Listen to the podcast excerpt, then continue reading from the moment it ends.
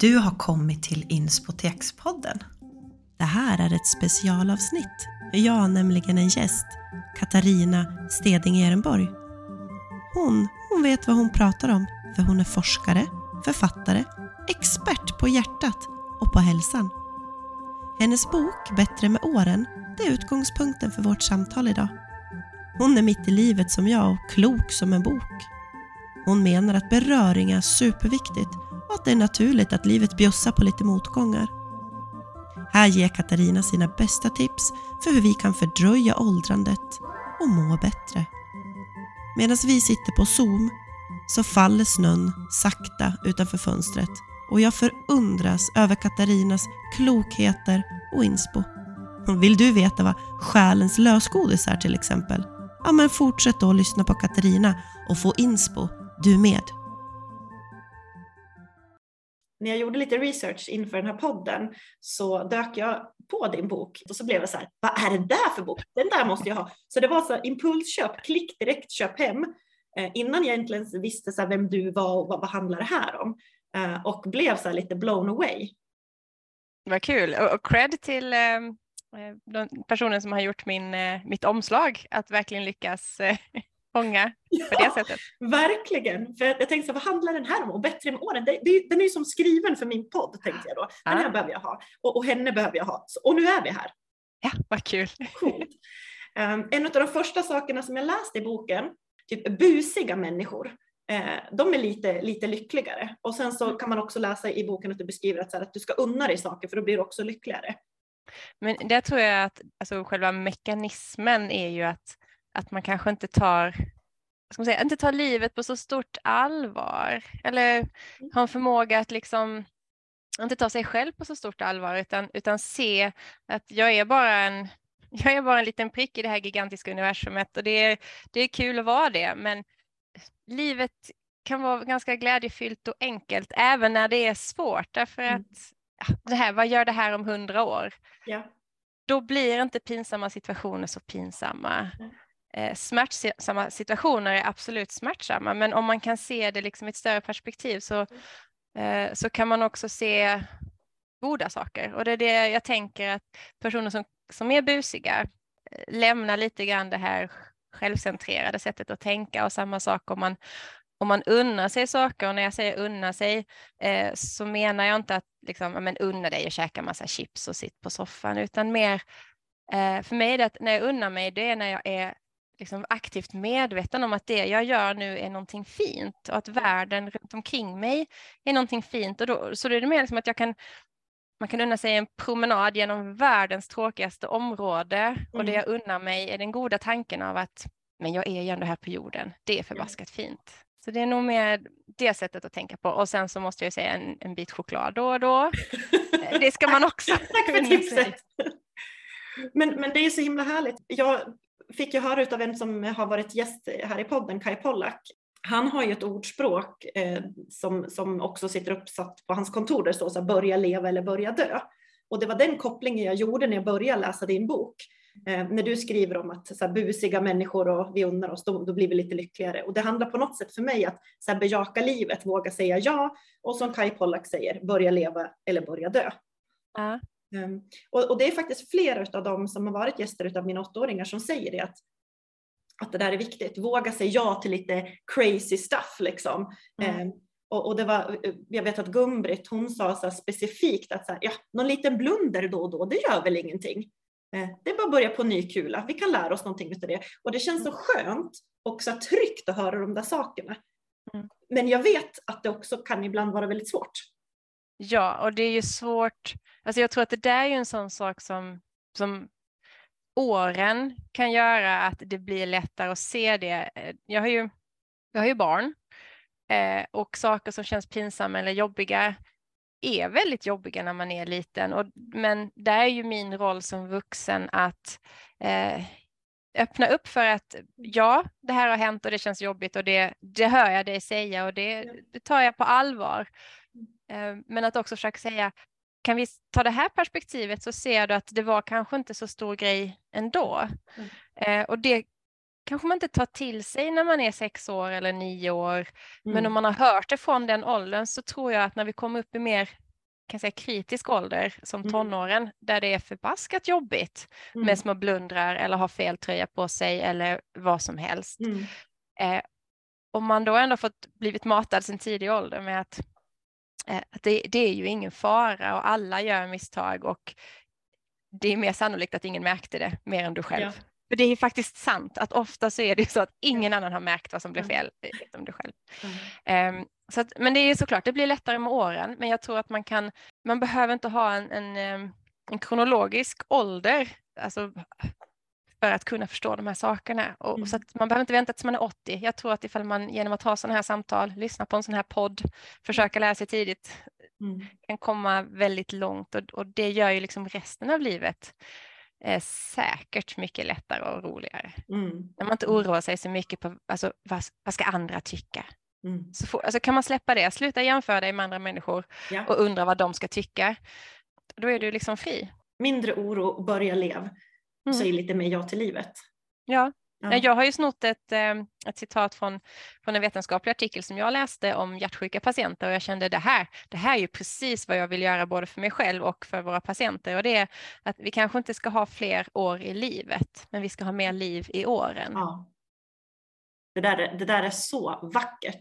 Och det där blir också en sån här reminder att vad är det vi håller på med? Mm. Eh, Att inte jaga de där åren.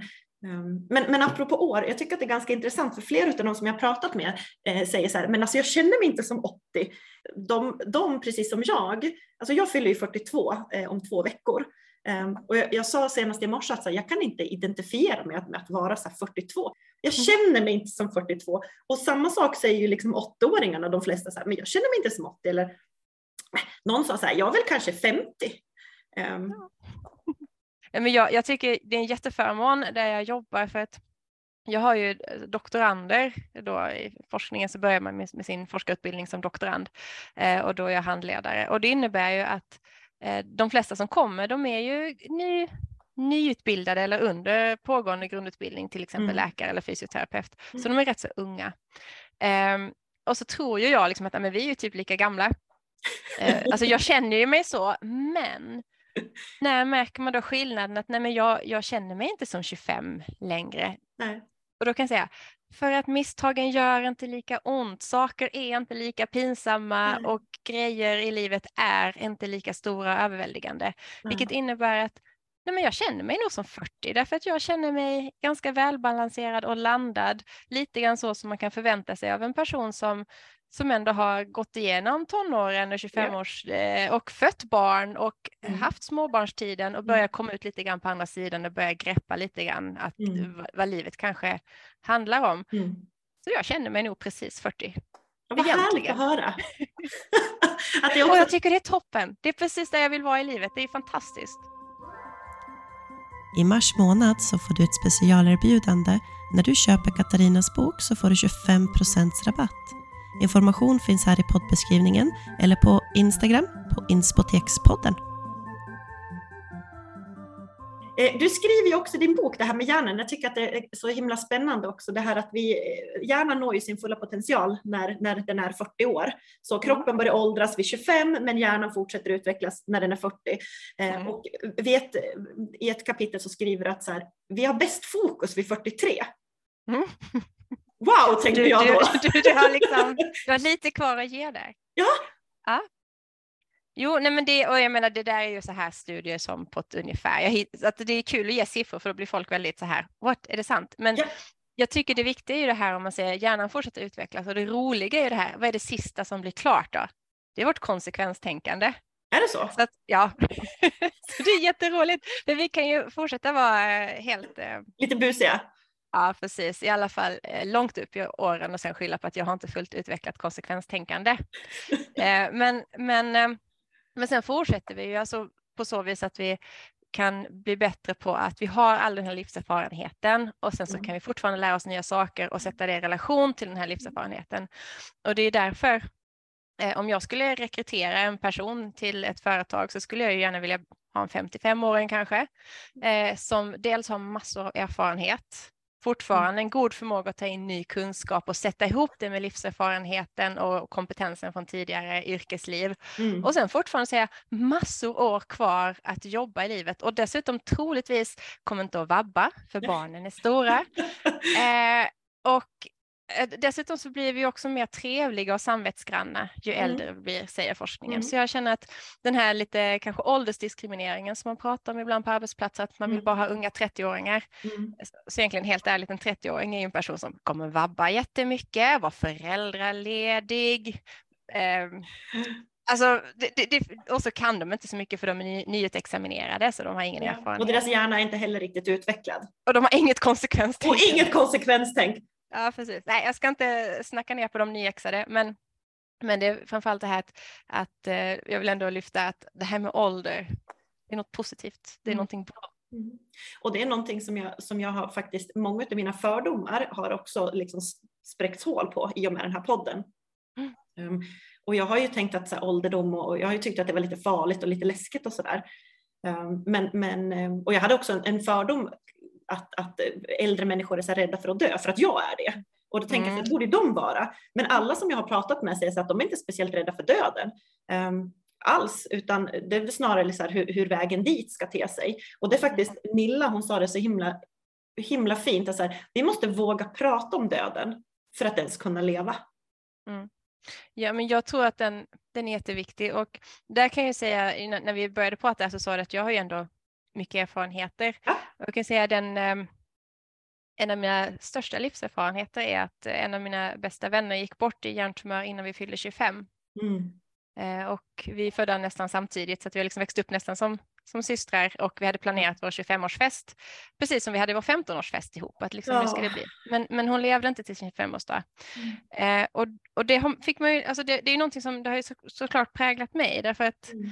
Att få, att få fylla 30 och veta att det är inte alla som får det, då är det helt fantastiskt. Varför ha en 30-årskris? Jag, jag är på 30. Att få barn, att få vabba, att Ja. få torka kräk mitt i natten. Eh, alltså allt det här som man egentligen lider också mycket av kan jag känna en enorm tacksamhet för. Mm. Som jag kanske inte skulle ha känt om jag inte hade det här det finns en person som var nästan precis som jag och som Mm. inte fick detta. Så Mm. att jag, jag, det, jag vet att jag ganska ofta går tillbaka till det och känner att jag, jag har fått smaka saker i livet som, som hon aldrig fick och jag är Nej. oändligt tacksam Mm. även om de sakerna jag smakar på är skitjobbiga. Ja. Ja. Då får jag ändå liksom leva, för det är också livet. Det är ju det, livet är ju allt det här som händer, Ja. allt bra, allt dåligt och allt mittemellan. Ja. Bertil sa det faktiskt också, så när livet är som tungast eller tyngst eh, och det är som mest nattsvart så ska du se att det finns ett ljus där framme. Om du bara håller ut, vågar ta lite hjälp så blir det bättre. Eh, Mm. Och det, det, det tänker jag, det kan man säga när man är 80, eh, Mm. men det kan även du säga. Och jag tänker så med erfarenhet så lär vi oss också att, så att det blir bra, precis som du säger, om man vågar zooma ut lite grann. Och jag tänker, jag menar egentligen lär vi oss det redan när vi är barn, när man läser Alfons Åberg. I det lilla så säger ju Alfons Åbergs farmor att det är viktigt att man har tråkigt för annars kan man aldrig ha roligt. Ja. Eh, och det här att vi får liksom inte vara rädda över att, eh, att må dåligt. Och egentligen så här, det är omöjligt för en hjärna att gå omkring och må bra hela tiden Mm. och vara glad hela tiden. Mm.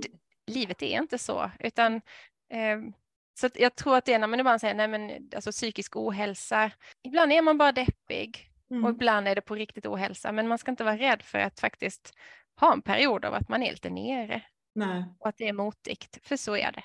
Mm. Men det finns ett ljus, precis som, och, och, som du säger, det finns ett ljus. Bara lita på att det finns ett ljus och ta hjälp. Ja. Mm.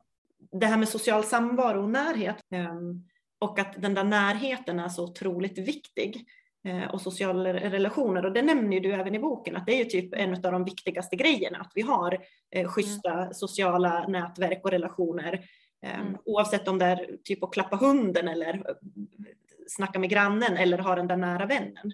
Eh, Precis. Och jag, jag tror just det här med att klappa hunden eller katten eller så, för där får man ju närheten men också beröringen eh, som är så viktig att, att vi, alltså vi människor är ju ändå varelser som, som behöver bli tagna i. Vi behöver, för att vi ska må bra så behövs beröring. Mm. Eh, så att, och det, husdjur, eh, en jättebra grej. Ehm, men också tänker jag om man, eh, och jag menar det har jag ju dels gjort i familjen men också i sjukvården, men att våga hålla handen. Mm. Att lägga en hand på ett ben, alltså att finnas Mm. där fysiskt, inte bara sitta och prata utan också Mm. en trygg hand. Mm. Den beröringen gör väldigt mycket, inte bara för den som får, utan jag känner också när jag gör det att det gör jättemycket för mig som ger. Jag känner en helt annan närhet Mm. med den jag pratar med, eh, särskilt när man sitter med, med en äldre person som är, som är sjuk, Mm. eh, om jag också kan ge lite fysisk kontakt. Ja. Att beröra varandra, tänker jag, det kan man ju göra både liksom fysiskt men även att samtala. Hur viktigt Mm. blir de här samtalen? För du nämnde i början av eh, vårt samtal här att, att du reflekterar en del. Alltså hur Mm. viktigt är det så med reflektion och, och samtal då? För det nämner ju också de här 80-åringarna att, att det är så viktigt att kunna ha någon att prata med och så här, Mm. tillitsfulla relationer. Alltså hur viktigt är det då? Jo, men jag, jag tror det, det goda samtalet är jätteviktigt och det är någonting som vi har alldeles för lite av i samhället i alla generationer skulle jag gissa. Och när jag säger det goda sam, samtalet så tänker jag som eh, Eleanor Roosevelt sa så här att eh, små sinnen pratar om människor. Mhm. Eh, medelmåttiga sinnen pratar om händelser, men stora sinnen pratar om idéer. Eh, Lite grann så här att, att skvallra om andra människor, det är inte en högkvalitetssamtal. Att diskutera vad som hände idag på jobbet utan reflektion, utan bara sk- återigen skvallra om, om Ja. saker som hänt och så var vi på Kreta på semester och sen åkte vi till Berlin. konstateranden liksom. Ja, precis. Men det, alltså nästa nivå där man liksom kan sitta och så, man kan säga absolut, vad hände på jobbet? Och, så, och vad tar du med dig från den händelsen? Eh, hur, hur kändes det? Vad, vad, vad, tror du det betydde? Mm. Och att börja prata om sånt. Och där tror jag också för att kunna prata om sådana saker så behöver vi stoppa in bra saker i hjärnan. Så man behöver läsa Mm. man behöver läsa böcker som handlar om de här sakerna som tvingar en att reflektera. Eh, och sen kanske då blanda upp det med, med mer lättsam litteratur. Så att jag, just nu så har jag en bok som heter Vad moralen kräver. Som ska Okej. hjälpa oss att diskutera mer alltså svåra moraliska frågeställningar. Eh, och den är rätt så tung, alltså där, där får man liksom läsa en bit och tänka, försöka förstå eh, vad moralfilosoferna har, har tänkt redan. Och sen den andra boken jag läser är J.K. Rowlings Julegrisen, Ah, alltså barn var, och ungdomslitteratur. Den är jättebra. det var bra variation där. Ja, men det är ju det. Så det är inte så att jag säger att all, man ska lägga all sin tid på att läsa riktigt svår litteratur. Men, men d- utmana dig själv att läsa någonting annat än deckare, utan någonting som mer tvingar dig att tänka. Ja. Och gärna, varför inte ha en liten bok, bokcirkel med vänner? Alltså om Ja. man känner att men, men vi kommer aldrig någonstans i våra samtal. Nej, men läs någonting tillsammans och då menar jag inte läs en deckare, utan läs, läs någonting som är lite djupare, som kräver lite mer Mm. Eh, samtal och, och Mm. försök reda i vad menar författaren när han eller hon skriver på det här sättet? Vad betyder det för dig? Mm. Och, och, ja, För det skriver du också i boken, där att utmana dig själv genom att eh, intellektuellt är också ja, superviktigt att, att Mm. göra.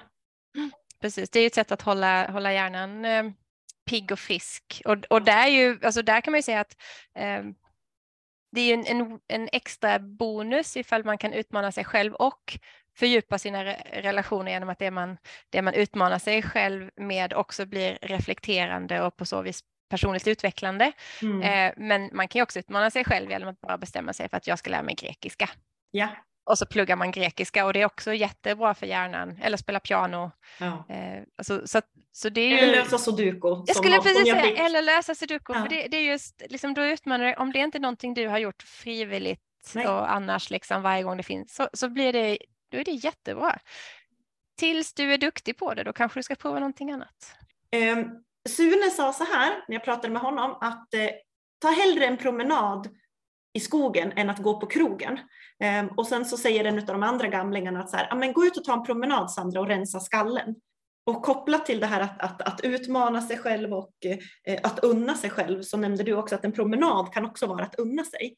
En av dem gav faktiskt tips. Om du är osams med någon så börja liksom inte argumentera där och då utan gå ut och ta en promenad och fundera över det. Få lite perspektiv, zooma ut kanske och sen kommer du tillbaka och då vet du så här, vad är det jag vill säga egentligen. Så att det inte säger saker och ting i affekt. Precis. Men det här rådet, ta hellre en promenad än att gå på krogen, det, har ju, det är ju väldigt mångbottnat. Alltså om vi bara tar så här, eh, kickar in som fysiolog och, och sjukgymnast och tänker en promenad i skogen. Dels så är det fysisk aktivitet, det är ja. jätteviktigt för kroppen. Och så i skogen, då blir det lite ojämnt underlag, så då får du balansträningen också ja. gratis. Det är superbra. Uh, och sen kommer liksom allting som är bra för själen, som, mm. som att alltså, ja, en lugnare miljö, lite ro i mm. sinnet och så vidare. Um, och sen kan man tycka att det är så himla kul att gå på krogen. Så här, ja, men en god vän, hon, hon skulle kallat det, hon hade fått det någon annanstans ifrån, men så här, själens lösgodis. Att det, det, är liksom, ja, men det, det verkar som att det är bra för mig, jag mår jättebra på krogen. Ja. ja och jag mår jättebra när jag scrollar på telefonen. Ja. Eh, och jag mår jättebra när jag zappar igenom Netflix olika tv-serier. Ja. Det är själens lösgodis. Eh, mm. Men själen behöver fibrer och nyttig mat. Mm. Eh, och där är det faktiskt så att själen behöver skogspromenader, själen behöver de samtalen som är lite djupare än mm. vart vi ska åka på semester. Mm. Um, och där tänker jag att vi behöver läsa böcker som är utmanande. Mm. Och, och kanske, alltså någonting som inte är så vanligt förekommande i Sverige idag, vi pratar ju inte om religion. Det får man inte prata om. Uh, men om man bara kan kalla det för um, andlighet. Mm. Alltså, varför kan vi inte prata om döden? Döden är så skrämmande. Mm. Ja, men det kanske är för att vi inte har riktigt särskilt bra kontakt med just den här andliga sidan. Eller, eh. eller vi har liksom inte något verbalt ordförråd för det heller, för vi är inte vana vid, vid att prata Exakt. om de sakerna. Precis, vi pratar väldigt sällan om det och då är vi inte särskilt bra på det. Och då är det skönt att liksom ta till den här lösgodispåsen istället ja. för själen och liksom bara, bara stimulera den så känns det bra. Men, men, men i längden, och jag tror att det är någonting som jag skulle bara gissa att de här 80-åringarna som du har träffat, mm. någonting de har snubblat över, kanske bara liksom knäckt den här koden utan att behöva lära sig den Mm. Att de har hittat hur de ska ta hand om själen utan att den ska ja. liksom dopas med lösgodis, utan mm. de bara de mår bra. Och de vet kanske inte exakt varför, men de har hittat en broccolin för själen istället liksom för sega nappar. Alltså jag älskar broccoli, sega nappar och lösgodis eh, associationerna. Jag, där, jag tar verkligen till mig det där. Men om man går ut och ställer sig en stjärnklar natt och, och ja. bara liksom tittar upp på universum och ser det här sätter sig själv i perspektiv till allt det där. Ja. Hur kan man inte bara bli träffad rakt in i ja, själen eller hjärtat av, av bara en sorts liksom wow. Ja. Du skriver ju ja. förundran i boken. Mm, ja, det är precis det, den känslan. Ja, det, det går mm. knappt att greppa. Precis. Mm. Och jag mm. tänker det där öppna sinnet, att, att, att våga titta på saker och ting från olika perspektiv och som du mm. nämnde också zooma ut. Det är, mm ja, det är någonting jag tränar på men som också varit väldigt viktigt. Mm. Mm. Att kunna vara, alltså oavsett situation i livet, att kunna vara icke dömande. Utan bara, alltså det, det, det är inte bra eller dåligt. Det här, det här, det här är, och mm. titta på det med lite nyfikenhet. Jag har en, en kollega som sa det så himla fint, att han sa så här, när, när en, en om du till exempel eh, ligger och kör bil på motorvägen och så blir du omkörd eh, på ett sätt som, som du känner att det, du kanske vill skrika att det var en, en, en riktig idiot ja. och andra skällsord. Ifall du istället kan liksom tänka, hmm, det där var en intressant omkörning. Ja. Undrar vad som hände i den bilen Exakt. nu som gjorde att, att den föraren beslöt sig för att göra så här. Ja. Då, då, då blir det som att då är du inte arg, då är du nyfiken.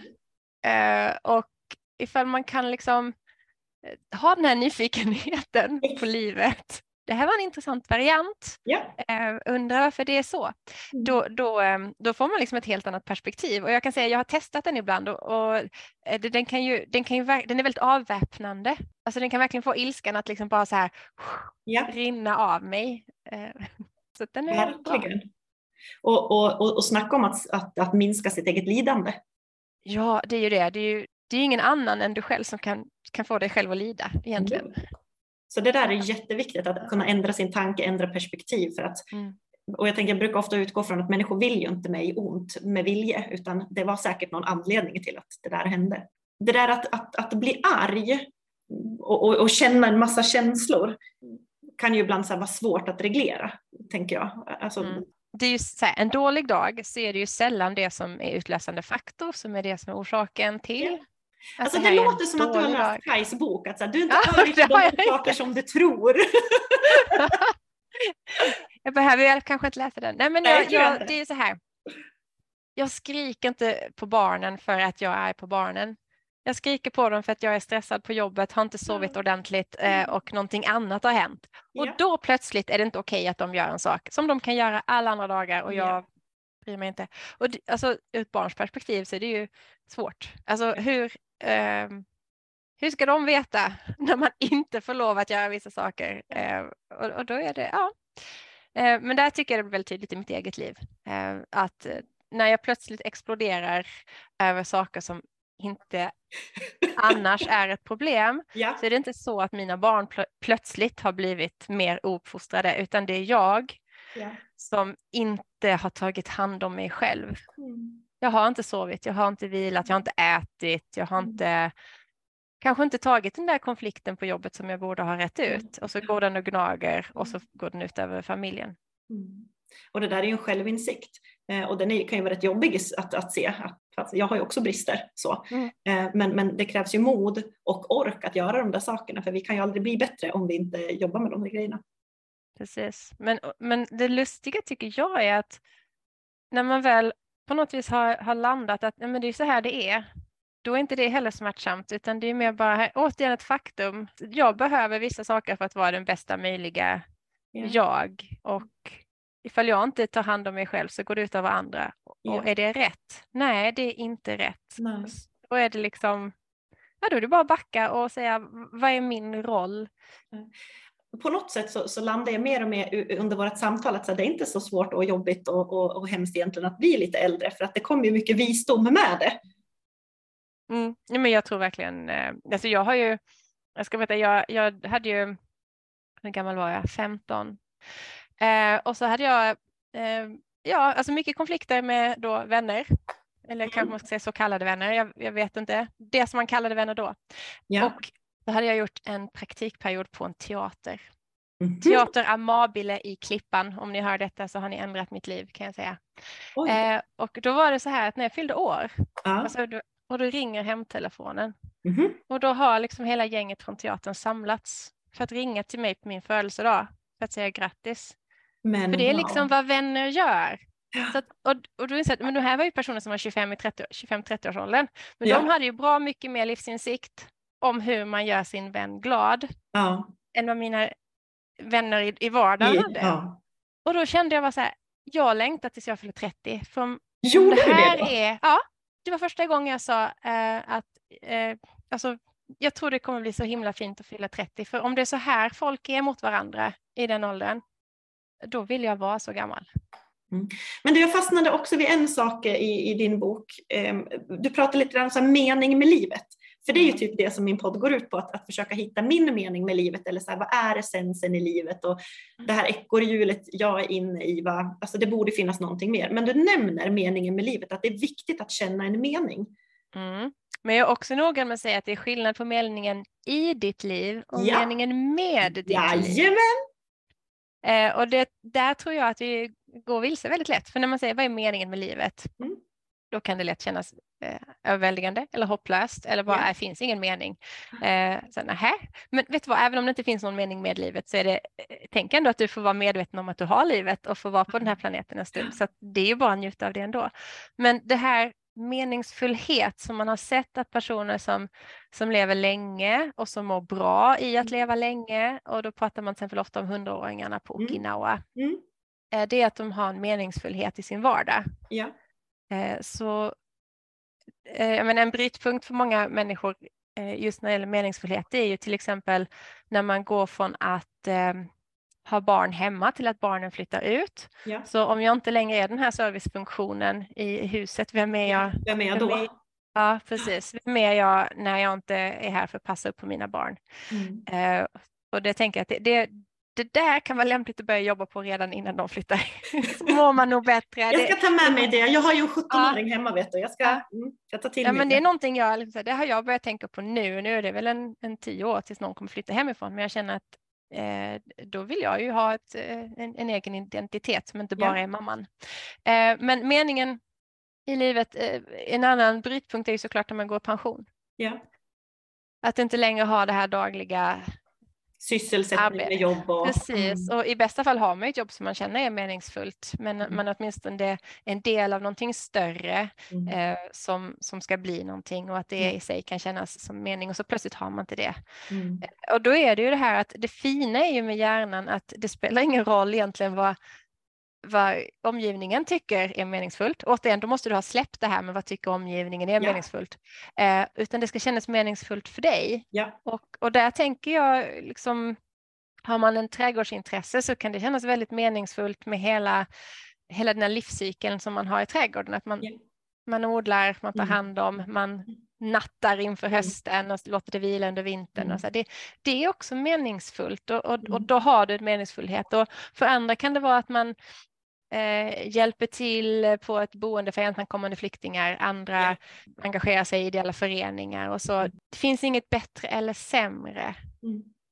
utan det är vad du själv känner meningsfullt i ditt liv. Det är viktigt att försöka, tillbaka till liksom det andliga, det själsliga, att, att ens liv har mening även om det inte fyller en funktion. Livet har bara liv. Liv har mening Ja. När det bara är liv. Bebisar har mening fast de inte gör Mm. någonting alls. Och en 97-åring som inte längre orkar dra runt på äldreboende har också mening. Bara i sin blotta existens. Ja, och där, där är ju, ehm, det kan jag säga, det tycker jag själv är, där, där kommer vi på en själslig, andlig nivå som Mm. man kanske kan säga, tror jag lättare för de som har, eh, alltså mer vana vid religion och religiösa samtal, Mm. att, eh, alltså att liv, om man får använda ordet heligt, alltså Mm. att liv, liv, det, det Ja. är någonting som, som vi bara, vi får inte glömma bort att bara det, Mm. att vi lever, Mm. vi behöver inte göra någonting alls. Jag Nej. sitter här och lever, kan Ja. inte det bara få vara tillräckligt? Ja, och förundras. Ja, precis. Det är nog precis det, den känslan när jag står där och tittar upp på stjärnorna, att jag gör absolut ingenting, jag fyller ingen funktion överhuvudtaget. Mm. Men jag lever och jag förundras över det. Ja, ja det, det är häftigt. Tänk vad mycket vi har att lära. Mm. Du, jag tänker att vi ska runda av lite grann. Ehm, och eh, jag ska ställa de där sista frågorna. Ehm, Ja. Ja, det är lite spännande för, för du har ju en massa tips i, i, i din bok eh, Ja. som vi ska göra liksom mer av. För det handlar ju på något sätt om att, att eh, få ett bättre liv och eh, fördröja åldrandet lite grann. Eh, Mm. så. Eh, så din bok ger ju massa tips. Men jag tänker att du ska nu plocka ur så här russinen ur kakan eller vad Mm. nu säger sådär. Um, så den första frågan blir så här, vad ska vi göra mer av? Ja, jag, jag skulle säga, alltså, man ska röra på sig och käka grönsaker, det vet ju alla. Men Ja. jag skulle vilja säga så här, att vad ska vi göra mer av? Så tänker jag den här skogspromenaden och ta med en vän Mm. av den anledningen som jag nämnde innan att det är fysisk aktivitet, det blir balansträning, eh, det blir stimulans för hjärnan och det blir social relation. Ja. Så att, att ta en skogspromenad med en vän eller en hund, hunden är också din vän. Mm. Det, det, det ska vi göra mer av. Det ska vi göra mer av. Vad ska vi då göra mindre av? Jag skulle säga mindre av de här ehm, själ, alltså mindre, mindre av själens lösgodis. eh, Mindre klickande på telefon, mindre eh, här, bara slötittande på Netflix, utan fyll istället hjärnan med, med, eh, med lite substans. Liksom. Ja, precis. Lite mer broccoli. Liksom. Titta, Ja. välj, en, en, välj en dokumentär i så fall. Ibland är man trött och vill titta på tv, men välj, välj någonting som, som ger lite mer tanke. Ja. I alla fall då och då. Tack. Vad blir absolut livsnödvändigt för oss att tänka på? Om du får välja ut bara ett enda russin ur den där kakan. Jag tror att eh, mänskligheten behöver avsätta mer tid för reflektion och tankar. Mm. Vi har, alltså, folk behöver träna och folk behöver äta grönsaker och så vidare. Men, men vi har ju också väldigt mycket, så vi pratar ju mycket om psykisk ohälsa, att det Mm. finns. Men vi pratar ju aldrig om Vi pratar aldrig om det som behöver pratas om för att man inte ska må dåligt, som att det är normalt att må dåligt. Mm. Eh, vi pratar, alla ska vara så himla lyckliga hela Mm. tiden och livet ska vara så himla bra, men livet är inte lyckligt och bra. Livet är lätt. livet. Ja, livet är, livet är, vad säger man, livet är inte ett problem som ska lösas utan ett mysterium som ska upplevas. Mm. Snyggt. Om du tänk, tänker generellt sett, Mm. vad, vad, vad, vad blir liksom dödskallefarligt för oss att göra? Finns det någonting som du kan se i både din forskning eller din erfarenhet som, som, som tyder på att sluta åtminstone med det här? Ja, om man använder sig av tobaksprodukter, snusning, allting som innehåller nikotin. Ja. Det, det, om vi säga det här, det, det är jättetråkigt att säga det, men om jag skulle säga en enda sak som verkligen skulle kunna göra stor skillnad så är det tobak, eh, nikotinprodukter och det är e-cigaretter, och det är snus och det är vanlig rökning. Mm. Nu har vi kommit, Katarina, till den läxan som alla gäster i Inspotekspodden får ge mig. Jaha. Eh, och det är ju då en livsläxa. Mhm. Mm. Vad tänker du att jag ska göra då? Kan det vara att du ska läsa en bok? Absolut, vad som helst. Mm. Då skulle jag, oh, det är två böcker jag tänker på. Berätta. Ja, den ena heter Leadership and Self-Deception. Okej? Och eh, jag kan säga att den boken är en anledning till varför vi mycket sällan har konflikter i vår relation här hemma. Därför att den boken är amazing. Relationstipsbok. Nej, den är inte det. Den Nähä. är en, en livstipsbok, men du kan applicera den i hemmet som på jobbet som med dina föräldrar. Eh, och den andra boken är Eckhart Tolle, filosof. Ja, men jag, där är jag rätt bevandrad. Ja, A New Earth, Awakening Läst. to your life's purpose. Den Ja. har jag läst. Vill du ge mig ett nytt tips? Men alltså, eh, det, Nej. det, vi kan säga om, om, om den boken, den var Mm. också en sån här uh, smash in the face när jag läste den. Ja, jo, men det är precis, och det är precis sådana här böcker som jag tänker att vi ska blanda våra kriminalromaner och eh, noveller med den här sortens litteratur Mm. för att kunna komma lite, lite djupare i oss själva och lite djupare i våra samtal. Och det är där jag tror vi hittar att det finns en mening i livet Ja. och att livet i sig själv har mening utan att vi behöver ha en viss funktion i livet. Alltså, så himla fint. Du ger mig också väldigt mycket trygghet när du säger alla de där sakerna. Tack! Tack för det, verkligen. Och vi kan ju då tipsa också om att eh, människor ska läsa din bok, Bättre med åren. Eh, kolla efter en snygg grön bok med massa guldiga, snygga motiv med tandborstar, eltandborstar och jordgubbar eh, och, och lite annat blandat. Ja, Väl värd sin tid, tack för eller det. hur? Kul att du har läst Eckart Tolle. Det kändes nästan. Du, så här, kände att du förstod liksom, när jag tänkte saker så var det som att vi var lite i, i synk. I, Ja. ehm, mm, Det är nog kanske ett av de tipsen jag också skulle ge om jag skulle få ge något Mm. boktips. Mm. Ehm, faktiskt. den, den är, ehm, ska jag, jag tycker att alla borde läsa den, men jag vågar inte så ofta ge den som boktips för att den är eh, svår eller ifall man tycker, alltså ifall man inte är ens lite nyfiken på det här så, så tror jag att man lätt avfärdar den som Ja. att vad är det här för Ja. mambo jumbo snack. Ja. Men det tycker jag är så synd också, om säger, alltså här, framgångsfaktor i livet för att må bra. Men var inte så himla rädd för att det finns, helt ärligt, jag, jag, kan inte förstå hur vi kan finnas på den här planeten om, om det inte finns någon sorts andligt plan också. Och vi gör filmer om det, Avatar. Hela Avatar bygger Ja. ju på att, att, att det finns och så vill vi se det och så tycker vi det är jättekult. Man bara, Ja. men du lever mitt i det men du är inte öppen för det. Nej. Det kan jag känna ibland att Det är lite Ja. som, som det du hade i slutet av boken, så här, eh, känn vattnet, eller de här två fiskarna som simmar. Liksom. Ja, det är väl någon som, den äldre frågar de där två som simmar förbi, så här, men vad är för, ja, hur är vattnet idag? Och de bara, så här, vadå för vatten? Liksom, och mm, avfärdar det där. Exakt. Och det är där jag tycker Eckart Tolle, awakening, det är Ja. att vakna. Mm, Ja. mm. Wake up. Tack snälla Katarina för idag. Ha en eh, fin fredag och en skön helg. Verkligen. Ja. Det här har varit supermysigt.